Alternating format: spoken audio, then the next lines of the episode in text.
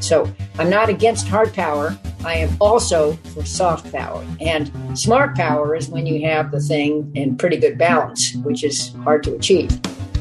It is the week of September 27th, and welcome to episode 99 of Fault Lines, the National Security Institute's podcast that explores the disagreements between the political left and right on issues of national security and foreign policy. I'm Lester Munson, NSI Senior Fellow. Today, we will be doing a deep dive with Dr. Christopher Ford, NSI Advisory Board member and former Assistant Secretary of State for International Security and Nonproliferation, and also the author of a recent NSI paper entitled Principled Conservatism America's foreign affairs and national security. And also former Congresswoman Jane Harman, a nine term representative for California's 36th congressional district, and now distinguished fellow and president emerita at the Wilson Center, and author of the book Insanity Defense Why Our Failure to Confront Hard National Security Problems Makes Us Less Safe. Dr. Ford and Congresswoman Harman, thanks for joining us. Thank you. Pleasure to be on the podcast, Les. Dr. Ford, let's start with you. Walk us through, if you would, what you consider to be a conservative approach to national security and foreign policy. Okay, that's certainly a fair question. I guess I would say I would I would flag four basic sort of points or tendencies or characteristics. The first would be, at least my feeling is that traditionally speaking, conservatives uh, are more comfortable with U.S. strength and power in the world, and sometimes sees on the political left sometimes almost an, an almost an, embarrassment with U.S. strength and a sort of a, a, suspicion that there might be something illegitimate about it. I don't think conservatives have that problem. We're, we're quite happy being big and powerful in the world and are not uh, ashamed or embarrassed uh, to to use that power where we think it is necessary or good things can be accomplished by so doing. Um, so comfort with U.S. strength maybe is sort of one piece. Um, the second is related to the first, and that is to say, I think there is a, uh, a tendency also to prioritize and focus upon issues of security and what the historian E.H. Carr once called the factor of power um, in the world um, as the sort of first among equals of the values that should underpin our policy, uh, which doesn't mean that other values are not incredibly important. It's just that sometimes when they rub up against the factor of security, one perhaps has to hold one's nose a bit and deal with uh, what one needs to deal with in order to, to, to, check the security box. So the second piece then would be sort of prioritization of security. The third piece would be a, a focus upon the the salience uh, and the legitimacy of the nation state as a mode of organization uh, in the world. Um, I think conservatives are traditionally pretty skeptical of the kind of you know, what they might stereotype as a sort of ruthless cosmopolitanism of borders and uh, nations being things of the past, or, or, in some sense, sort of retrograde artifacts of a bygone era that we should be sort of moving beyond. Um, I don't think conservatives would tend to agree with that. I, I, think you know it may be true, as the Marxist historian Benedict Anderson once put it, that nations are imagined communities, um, but they are communities that are pretty compellingly imagined by lots of people, and indeed all communities are imagined communities in some sense. And I think a conservative would would insist upon the continued legitimacy and the importance of that mode of organization uh, in uh, in the world, and perhaps assert its its relevance uh, against some of the sort of cosmopolitan globalizing trends uh, that uh, that one hears uh, in international discourse from time to time. So the third piece would be a degree of comfort with and emphasis upon the nation state. And finally, I think a traditional conservative brings to the foreign policy and national security table, a kind of Burkean sensibility of uh, skepticism about enthusiasm, if you will, sort of a, a distrust of sweeping ideological answers or, or efforts to, to perfect society uh, through social engineering or what or what have you. I think they would tend to agree with uh, uh, with Kurt Voegelin many years ago, who spoke about the importance of not immanentizing the eschaton. That is to say, don't try to create transcendent conditions of moral perfection in the here and now. Leave the afterlife to the afterlife and uh, content yourself with dealing with the sort of mucky interactions of fallible people uh, in the real world because nothing but evil comes from trying to assume you can make it perfect. Uh, thank you, Dr. Ford. There actually is an award on the podcast for uh, mentioning the imminence of the eschaton that early on. So I congratulate you. Uh, Congresswoman, I want to ask you to respond to Dr. Ford and offer perhaps an alternative view, or where does your view differentiate from Dr. Ford's? You represented the Democratic Party and, of course, your constituents in Congress for several years. You've got a long track record of involvement in national security issues. I'd love to hear your take on his description of the conservative approach. Uh, well, thank you. And let me just add that that last answer, the fourth part of the last answer, was so intellectually interesting and reminded me of being in a government philosophy class in college a thousand years ago. And I'm, I'm, I'm kind of transported. This is very, very enlightened conversation. Well, let me start with the old adage that politics stops at the at the water's edge. And I grew up in a world, I, I bet Chris and you did too, Les, uh, where we thought that most foreign policy for the United States was rooted in, in bipartisanship. Uh, I certainly thought that, and I want to think that. That doesn't mean we agree on everything, but that the basic approach is the U.S. is stronger when uh, Congress and the executive, on a bipartisan basis, put forward some some concepts for for uh, uh, anchoring our foreign policy focus. And so let me start there. That's where I come from. That's what I think. To look at uh, uh some of what uh, Chris just said, the first his first point about comfort and U.S. strength. I think we need to have comfort in U.S. strength. I think the U.S. has certainly uh, been the anchor uh, piece of the liberal world order that emerged after World War II, which I think has kept the world more or less at peace, not perfectly, uh, for a long time. So I'm still for that. Uh, in terms of prioritizing security with power as the first value, I might disagree there. I certainly would prioritize security, but I think uh, the way to achieve security in a world that's full of uh, rogue actors, uh, uh, including terrorists, but not not exclusively, and some failing states and some bad actors who are leaders of states. It is to uh, win the argument, and I don't think you do that necessarily with force. I think you you do that with a better argument, and I'm very bullish on U.S. soft power, not to exclude hard power. So that's a slight difference. Legitimacy of the nation state, yes, but there are forces now, uh, certainly since uh, the Treaty of Westphalia in the 1600s, that weren't imagined then and that make the nation state, even with strong leadership in it, uh, somewhat vulnerable. And we can just tick them off. Globalization, uh, certainly in terms of the economy, it's not going to go away. Terrorism, hopefully it will reduce, but it's not going to go away. Uh, climate threats, uh, pandemics, all of these things uh, don't respect nation, you know, board, the, the borders of nations and make it harder for even a uh, benevolent, impressive nation state leader uh, to govern well. So, and then finally, distrust of sweeping ideological answers. Yeah, I, I can go there too. I I think that as a mother of four, perfection is not an option. So I agree that Uh, my children would certainly agree with that too.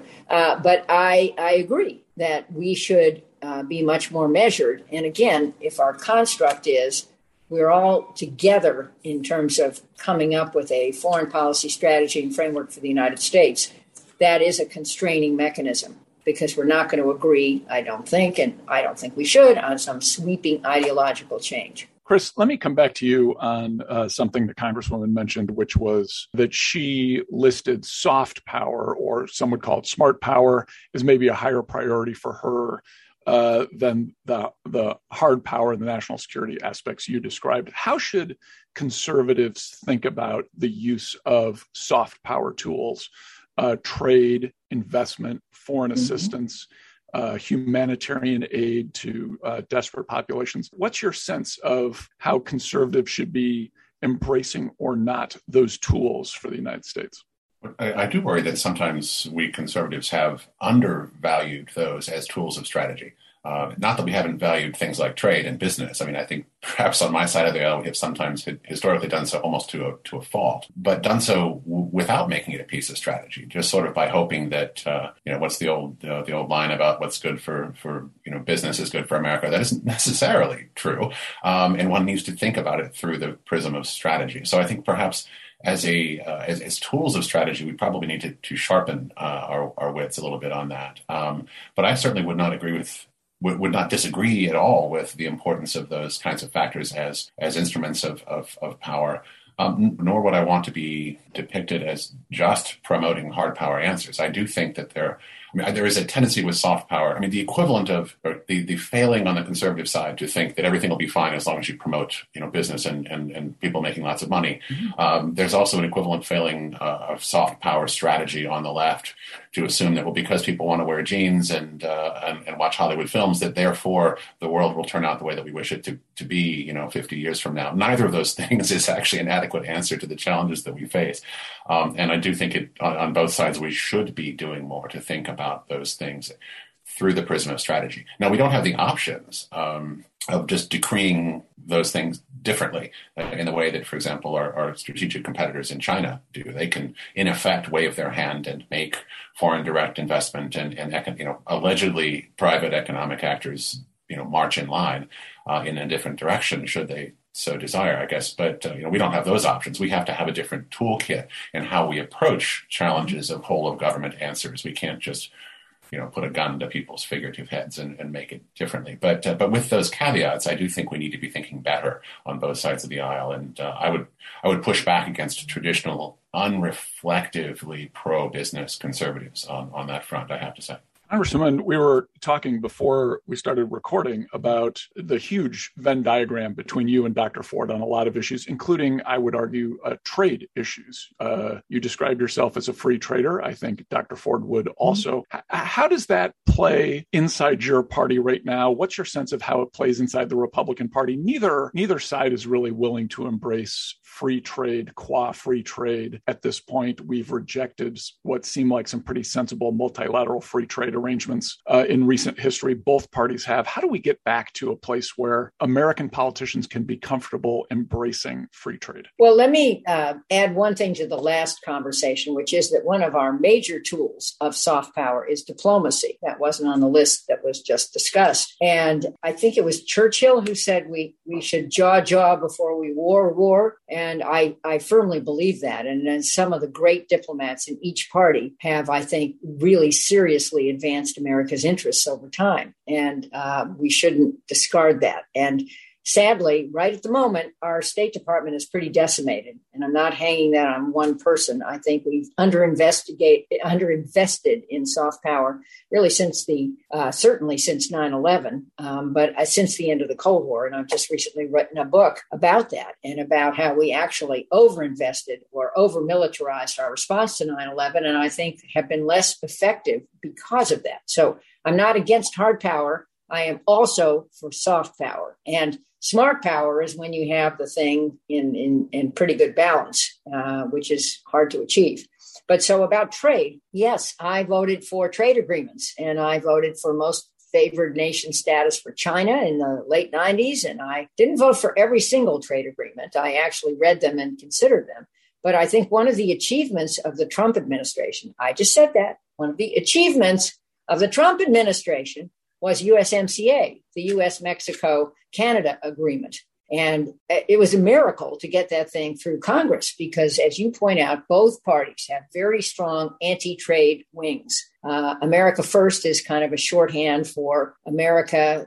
American protectionism, maybe it shouldn't be, but it is, and uh, and uh, certainly the Democratic Party over years, uh, especially the labor unions inside the Democratic Party, have resisted trade I think we've missed a bet by not being in more smart trade agreements. For example, the Trans Pacific Partnership, which was negotiated uh, in the Obama administration, and I thought was pretty darn good idea with most of the countries of Asia, was designed to do two things. One, to improve the ability of the West, including uh, these Asian countries, to, to negotiate the rules for trade, which helps us all uh, but two, provide both uh, economic benefit and, and a buffer to China's expansion. And now, where are we? Uh, we pulled out under the Trump administration. The Biden administration has not made an effort to get us back in. And now China uh, just recently has announced it, it wants to be a bigger part of trading regimes in Asia. And I think that's a lose lose. And I think it's very sad that we are in this in this position. Dr. Ford, you were in a senior position at the State Department in the last administration. Can can you react to the Congresswoman's assertions about the status of the State Department and its and its and its strengths at this point in our history? Do you see something that needs to be addressed? And then can you also give us some thoughts on the Republican Party, traditionally more free trade than the Democratic Party, mm-hmm. now perhaps less pro free trade uh, even than the Democrats? How do we adjust that?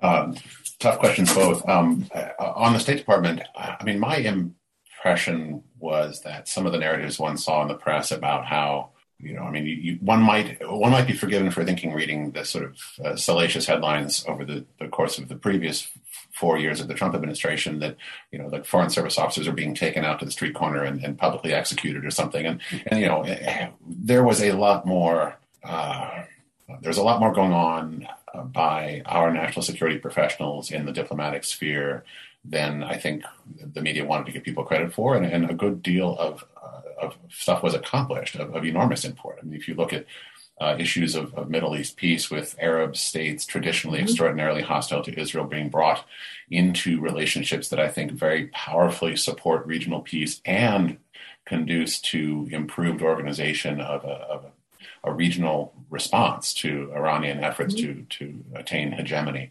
Um, the efforts that uh, that were made to very much reorient um, our approach across multiple bureaus over the course of the last administration uh, to focus upon great power competition with China. Um, those are, you know, those are very diplomatic intensive sorts of efforts that, uh, you know, I, I, wouldn't want us to fail to get some credit for it. So I think the the extent of the decline of the State Department is enormously exaggerated. Now, I would be a poor bureaucrat if I didn't think I would be, you know, much happier with more resources and more people doing more stuff, right? But uh, and I would support that, frankly. Um, uh, but that's not the same thing as saying that our, our diplomatic service has been hollowed out. Uh, there, uh, you know, there was a narrative there that I think was really quite unfair. Um, on trade, um, that's a great question. I really don't know where things are going. For a, to some degree, there is an overlap that I think is unproblematic. And when it comes to, to China trade in particular, um, you know, issues of national security and power com- com- competitive dynamics get involved here in ways that I think allow one to find common ground across the sort of political space in the United States on trade. Uh, you know, even free traders, uh, and I tend to be that historically and, and even still, uh, even free traders have to make, I think, some allowance for uh, for security stuff. In my paper, I quote Adam Smith uh, on this. You know, even Adam Smith thinks that it's you know there's some legitimacy in, um, in in taking what are in effect uneconomic positions where there are security implications. And I I think a lot of engagement with China during the last administration, uh, not all by a long shot, but a fair amount of it uh, revolved around those kinds of national security issues. And that's where you get things of technology control and pointing out the threat of China's military civil fusion strategy uh, and national security export controls as a tool to help address the threats that that presents. I don't think there need be any uh, tension between you know, whether you're pro trade or anti trade, from a national security perspective, there are certainly some things that one just shouldn't bloody well allow. Uh, and I think we can still find some common ground there. Now, that doesn't answer the bigger questions of what to do about trade and tariff policy, but it's a piece that is often overlooked. Congresswoman, I want to ask you about about two events and get your thoughts about how we as a country can process them and and move forward. The first is uh, the insurrection at the Capitol on January 6th, uh, where the former president appeared to be supporting what some described as a coup, some described as an insurrection, others said it was merely a riot. Uh, in any case, it was very alarming for a lot of us, particularly those of us who had worked in and near the Capitol for so long and care so deeply about uh, our Article One branch of government and its importance to the to the nation state, uh, and then secondly, the withdrawal from Afghanistan. Uh, where it, it, appeared that the current president, who a lot of us uh, thought would bring a certain respect for diplomacy and multilateralism and competence to the job, those things appeared to be not quite what we saw. How do you process those two events and thinking about the way forward for our country? Well, there's a lot in those in that question, and I don't think we have three hours. But let me just try briefly uh, to say a few things. First of all, I was a member of Congress on 9/11. I was work, walking toward the dome of the Capitol when my office called around 9 a.m. to t- to tell me about the airplanes uh, hitting the trade towers and the fact that the Capitol had just closed for business, which I thought was an appalling decision. You know, we take an oath to provide for the common defense, and we weren't we weren't there doing that. Uh, but at any rate, um, as scary as that day was, and it was very scary, and uh, we thought there would be follow on attacks. Everybody did. Uh, I thought that um, January 6th was scarier because I saw in a place all three of us worked, uh, and where I served for nine terms and where I worked for five years as a senior staffer in the Senate, uh, an imminent danger to continuity of government. I mean, Fortunately, it was the gang that couldn't shoot straight, but had uh, some of those wrist ties and other uh, uh, things been used more effectively, uh, serious bodily harm could have been done, even beyond that, causing death to some senior members of Congress and the vice president. And uh, it was horrifying. So uh, that was my reaction to that. And I do think we have to understand fully what happened, uh, why there was such a massive uh, uh, failure of security, uh, and who who who was involved, and how to prevent it ever again. And you know, we do have the tradecraft to keep the Capitol safe. I saw it. I was a very senior member of both the Intelligence and Homeland Security committees during several inaugurations. We know how to do this. We, we just didn't do it. Uh, we either didn't anticipate or we didn't have, and I know this is also true, the chain of command clear in terms of who, who needed to be where. So that's that's one thing. On Afghanistan, uh, this is in my book, and I've thought for years that the decision to end the military mission was correct. Uh, we just had a conversation about perfection is not an option, and it surely wasn't an option here. The end was messy. I think the end always would have been messy. I think you know, again, looking backwards, uh, should more planning have been done in certain a- uh, aspects? I do think so. Uh, should we ha- not have left Bagram Air Base when we did? Probably. And, you know, should we have had boots on the ground until we had everyone out? Uh, probably.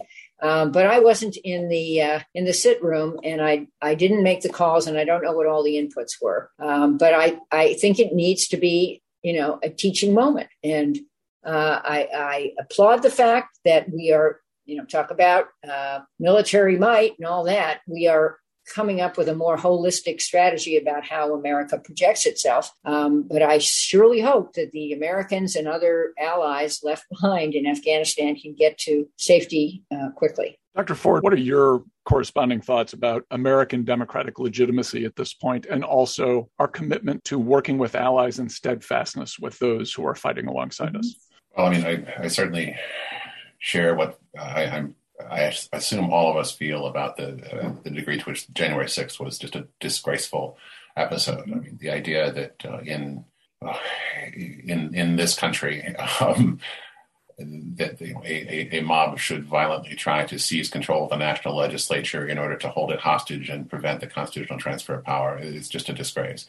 Um, I like to think, and I hope that this will, in time, be seen as actually a symbol of strength, insofar as what matters is how we deal with this and where we go mm-hmm. now and what this does or doesn't mean uh, over time for the stability of our democratic institutions. As an example, I hope it will be one of of the resilience of our institutions and our ability to to soldier on um, through traumas that you know, frankly, most other systems I think would would crack asunder completely, uh, facing you know some equivalent uh, problems, and indeed most countries uh, that have faced equivalent things to that end up going down some very bad routes. So, so I, I think it'll, I hope it'll be seen as a, a source of, of, strength and legitimacy, ironically, for us. But it's certainly an uncomfortable and shameful period in our in our history. We'll just have to see where and in what ways we can rally uh, to, uh, to to move forward on our allies. And I think, as I tried to express in the, in the paper that I, I authored for, for NSI on principled conservatism, as I see it, a principled conservative is very much committed to um, our alliance relationships. Mm-hmm. There may be some you know questions of nuance. I would say that that principled conservatives are particularly good at being committed to alliance relationships for the sake of our security um, with the caveat that if it should be that uh, an international treaty or a relationship you know, ends up being not so helpful for our security, I think we are more comfortable walking away from it. I think there is more reluctance on the left to do that sort of thing just because. I mean, if you look at arms control debates over INF and open skies and things of that nature during the last few years, I think you see more of an unwillingness on the left to walk away from an institution that is not serving our interests just because it is an international institution and that there's something sort of transcend, trans, transcendentally valuable about that. Uh, that you, you, you, just shouldn't walk away from, period. And I would certainly differ from that. I think uh, principal conservative is perfectly willing to walk away from things that don't serve our security interests. But that's almost a quibble in the sense that the fundamental point that I want to make is that a principal conservative should absolutely be firmly committed to bolstering our alliance relationships where they serve our interests. And by the way, they do serve our interests. Uh, and by the way, this is not a world that we perhaps maybe got too used to after the end of the Cold War when we could sort of wave our hands and have more or less what we wanted without compromise. Um, this is a world in which success in our competitive challenges requires working with others. It requires those allies in a way that sort of didn't. We sort of stopped worrying about it uh, for a while, um, and we, we, would sort of decide what our posture needed to be, and then go explain to them why that was in their interest. We need to have a, an engaged approach, working with our partners precisely because the challenges that we and they face are bigger than either one of us can handle on our own, and that means you know perhaps going against post Cold War conservative instincts in in being really quite solicitous of what allies think we should be doing and making that a real consideration, not a dispositive consideration, but a real one in how we make our own decisions. Mm-hmm. We need those partnerships in order to succeed in the uh, in the competitive challenges that we face. Right. Congresswoman, I, would love for you to react to uh, this idea of the transcendental value of multilateral institutions, whether they're, you know, the United Nations itself or one of its agencies or an arms control agreement. Just for the sake of discussion, does the Democratic Party occasionally value those entities more than they should because of a an ideological approach? And further, how do we deal with that moving forward when the rise, the rise of China is presenting such a clear challenge to us over the next decade or two. How do we adapt those multilateral institutions if one party's maybe a little too willing to throw them away and another one's a, a, maybe maybe a little too willing to hold on to them for too yeah. long? Well, remember, I just uh, completed a decade as uh, president and CEO of the Woodrow Wilson International Center for Scholars, and it is the living memorial to President Wilson who actually was known and not always favorably for many things he did domestically, including getting us off the gold standard, you know, creating the Federal Reserve and creating the income tax system and the, the, Federal Trade Commission. But his epitaph is about his failed effort to create the League of Nations. But the the the driving uh, intellectual thinking behind it, and that spawned a series of international institutions, many of which need some reinvention now. I'm not going to go defend them one by one uh, because I think many of them do and are moribund with bureaucratic uh, uh, problems. And uh, uh, some of the the the ex- executive committee functions in some of them are you know include the wrong groups of, of countries etc so i'm not i'm not picking institutions in particular. But i think you know my my sort of approach is mend it, don't end it. And maybe Chris and I have finally found something we disagree on. But I, I think that way with international commitments too. I think the Trump administration would have been much better off to stay in the Iran deal, which was surely not perfect. Oh my God, it was not perfect. It was a containment deal for Iran's nuclear nuclear uh, uh, capacity only. Should it have uh, restrained malign behavior? Yes. Should it have had inspections of missile sites, yes, should it, you know, so on. But I, again, would have uh, mended it, not ended it. I think you build on these things, you don't discard them and start over, especially because inertia being what it is, it's very hard to rebuild anything uh, these days. Can't even get Congress to agree on, on uh, you know, whether it's daytime or nighttime. I mean, we're watching this slow implosion that's just, for me, colossally personally painful. So back to this. I think we do need an overlay of some international institutions. They don't all have to be governmental institutions. We've seen an overlay of NGOs that are very effective given the refugee crisis, even given the, given the challenges of getting people out of Afghanistan. It's very interesting that uh, the U.S. government didn't w- was supplemented by a bunch of other efforts. And there's this new word that I hadn't read before. I think it's plurilateralism, which has to do with citizen activism uh, overlaid over international and nation state structures. So I think the problems are evolving, and I, I guess I think that the nation state can't do it all for all the reasons I mentioned earlier. Uh, Dr. Ford, I, w- I want to uh, start the last question with you, and then Congresswoman, I'm going to ask the uh, corresponding question for you uh, subsequent to, to his answer. And, and Dr. Ford, the question is this What can uh, the Republican Party do now to start demonstrating a willingness to get back to a bipartisan foreign policy, a bipartisan national security strategy for our country, which surely is in our national interest to do so. How what what specific steps uh, or specific concepts could Republicans embrace now to get to that place? Well, I think some of the challenges that, that the party face, or probably the principal challenges that the party faces uh, in terms of, of finding a collective footing um, on policy issues and putting itself in a place where it will be prepared to go back to the American people to ask them whether it is an appropriate steward of of, of this country's uh, interests uh, going forward.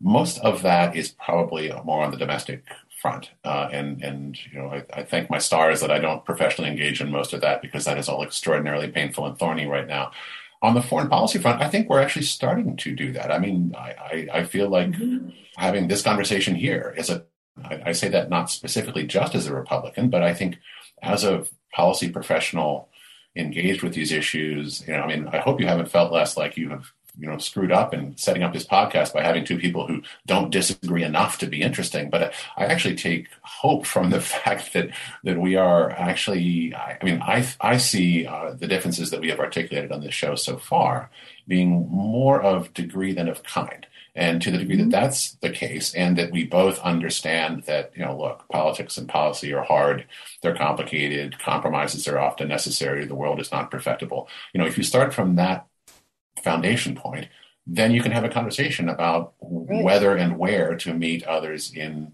you know what passes for a goldilocks point in the middle that really does move things forward in a good way without either being you know as the you know the, the soup being too hot or too cold um, you can't have that approach if you start from a an origin point of you know, performative politics and you know, virtue signaling, where the point of me being involved in the policy arena is to show that I am ideologically pure. Mm-hmm. Uh, if you come at it from that direction, either on the left or the right, well, of course, you're not going to be able to get anything done by meeting in the middle. But I do think that this kind of conversation, this kind of dialogue and engagement is actually a piece of what we should be doing. So I guess I want to say Thank you, Les. well, very good. Congresswoman, uh, of course, Democrats have the reins of our sled here at the moment. What can your party do to perhaps build a more bipartisan future? Well, the last chapter of my book is The Incredible Shrinking Congress. And I think we have lost as a country uh, because Congress, which is the Article One branch of government, the executive is the Article Two branch, and the courts are Article Three, uh, has been AWOL. And something that uh, Bob Corker, a man I respect and who was a great leader of the Senate uh, Foreign Relations Committee for a period, um, was and, and, and Les's, Les's boss and mine.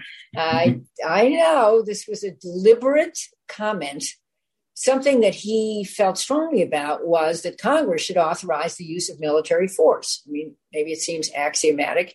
He came to the Wilson Center on my watch and called it irresponsible of Congress not to be doing anything here. So, where are we? We're still arguing about whether to repeal and replace or just repeal the threadbare 2001 AUMF uh, authorizing uh, uh, the U.S. to go after those who attacked us on 9 11. Well, oops, it's been justified, used to justify military missions in 19 countries, or what is it? Yeah, 19, 40 military missions in 19 countries since. And Congress has not been able to field and, and pass a replacement, even though, to his credit, Joe Biden favors this. Joe Biden's another former chair of the Senate Foreign Relations Committee.